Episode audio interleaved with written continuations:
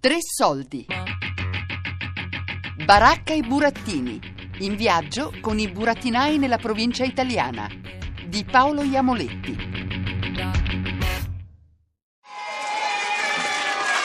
Sono a vedermi anche eh, Tini Mantegazza e altri eh, miei eh, ex colleghi. E l'unica critica che mi hanno fatto anzi me ne ha fatte due di critiche. Una era che non portavo nessuna divisa, perché secondo loro il teatrante dovrebbe avere una sorta di divisa, non so, tutto vestito di nero piuttosto che tutto in marrone, quello che è. Perché nel teatro di animazione su nero ci si veste in effetti tutti di nero. E l'altra era perché io svelavo il segreto del mestiere del burattinaio, cioè perché io alla fine dello spettacolo uscivo con il burattino lo mostravo al bambino, gli mostravo come l'animavo e rendevo conto al bambino che questo era un mestiere.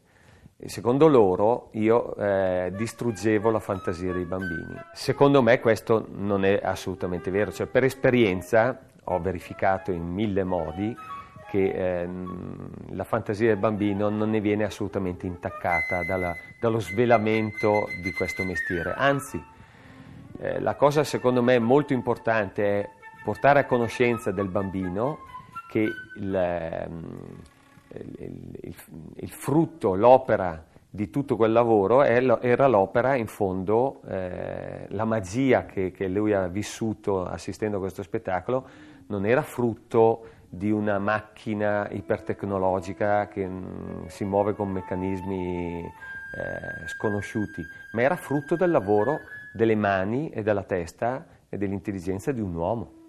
Cioè, quindi far capire al bambino che un domani lui potrebbe fare il mio stesso mestiere, il mio stesso lavoro.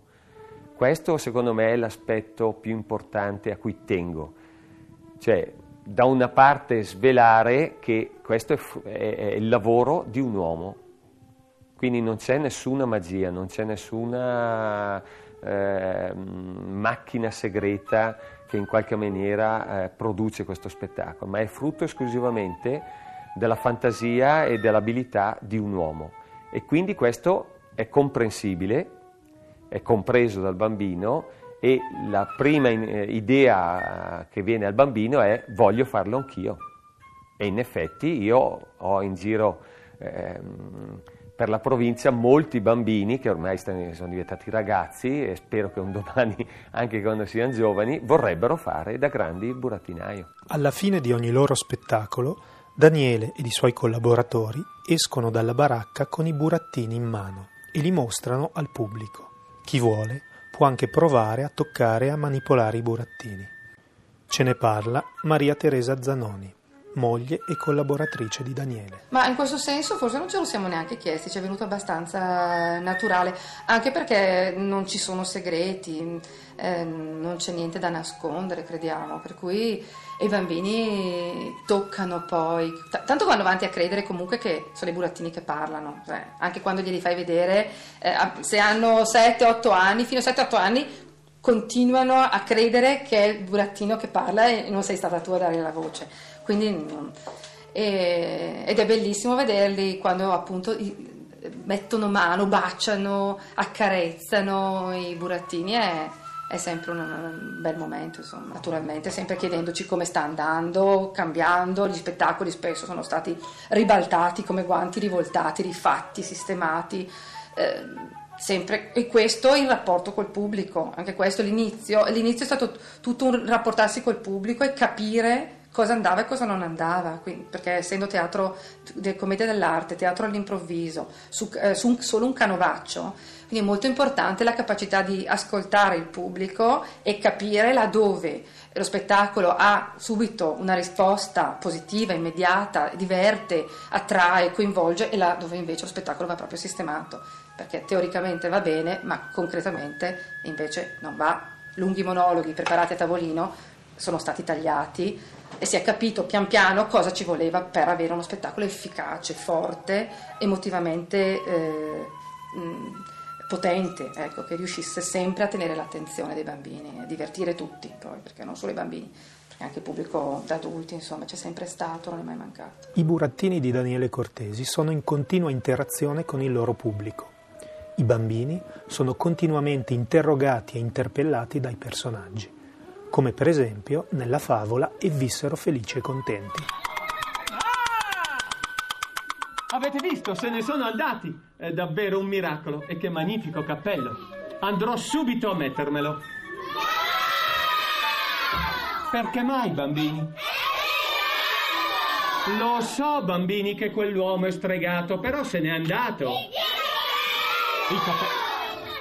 Volete dire questo cappello è stregato? Sì! E cosa succederebbe se me lo mettessi? Oh, bambini, la memoria la si perde con l'età, non con le stregonerie. Ho capito, mi volete fare uno scherzo? Bambini, vi posso assicurare che in tutta Bracca e in Valserina non esistono di streghe.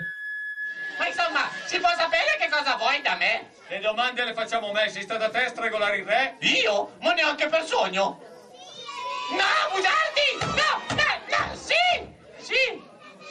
Gli è sì. tornata la memoria. Sì, sono stata io, e con ciò? Allora adesso ci devi dire le- la formula magica per togliere l'incantesimo. Questo proprio non ve lo dirò mai. Te lo dico subito.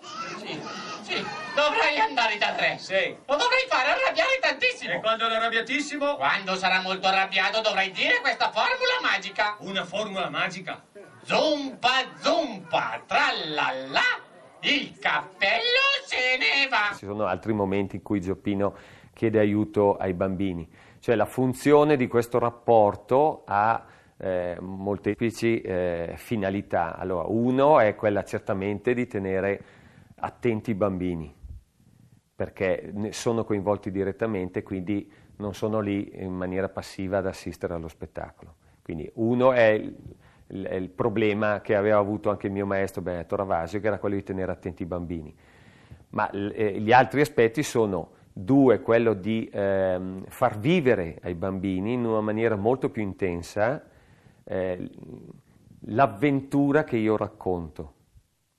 Tre, attraverso questa interazione, quindi eh, creare questa empatia eh, tra i personaggi positivi del teatro dei burattini e i bambini, attraverso questa empatia far passare il messaggio eh, positivo che io voglio trasmettere e poi ehm, coinvolgere i bambini in questo modo dà l'opportunità ai bambini di creare, soprattutto tra di loro, proprio questa omogeneità di gruppo e quindi creare proprio ancora una volta tanto eh, um, il senso di gruppo e soprattutto vincere, se tu osservi, ci sono tanti momenti di paura, ci sono sempre i personaggi che mettono paura, come in tutte le fiabe, no? E alla paura si reagisce non da soli, ma tutti insieme. Il personaggio mh, s- mh, negativo, eh, spaventoso, eh, viene sempre preannunciato in qualche maniera un- nella scena precedente da un personaggio, in modo tale che anche i più piccolini si preparano a questo momento di paura. E eh, avviene questo di solito, che i più piccoli, se sentono che eh, non, non ce la fanno ad affrontare questo momento, si alzano, si spostano e vanno vicino ai più grandi o ai genitori. Oppure i, gru- i bambini si stringono proprio anche fisicamente, si tengono per mano, si abbracciano per affrontare questo momento. E eh, come dice anche Bettelan, quando superi un momento di paura, tu fai un gradino in più eh, per diventare grande e adulto. E quindi questi momenti di paura devono essere sempre superati, perché se superi il momento della paura tu questo, hai questo momento di crescita. L'importante è che non diventi mai eh, terrore. Allora, se il bambino si terrorizza, si spaventa in maniera incontrollabile, invece di aver, fatto, di aver compiuto il gradino in più, è caduto giù di un gradino e risalire in quel gradino è mo- eh, diventa molto molto più difficile.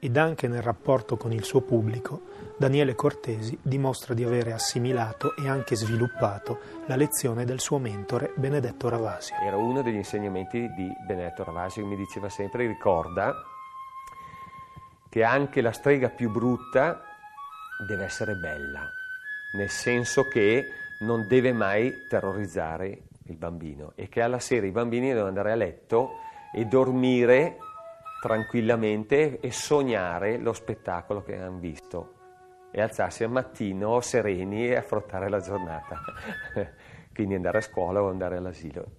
Queste erano cose che tante volte io dicevo, eh, la Madonna, che cioè, banalità o che... E poi invece eh, veramente con l'esperienza capisci che questi messaggi così semplici, che all'apparenza sono banali, come il rispetto del pubblico, il non trattare i bambini come degli, degli idioti, degli, dei sempliciotti e quindi usare dei termini gni gni gni, cioè proprio riduttivi, come se fossero dei, dei, dei, degli stupidi, ma trattarli con dignità, quindi usare un linguaggio semplice, però eh, l'intreccio della storia non deve essere banale, non deve essere, capito? Quindi coinvolgerli e portarli a, a, crescere anche intellettualmente o culturalmente, insomma, avere il rispetto del pubblico anche piccolo, cioè anche dei bambini.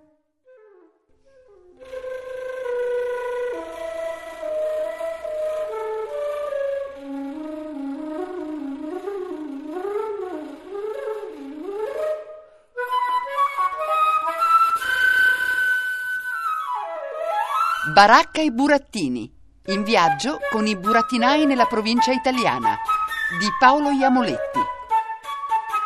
Podcast su tresoldi.rai.it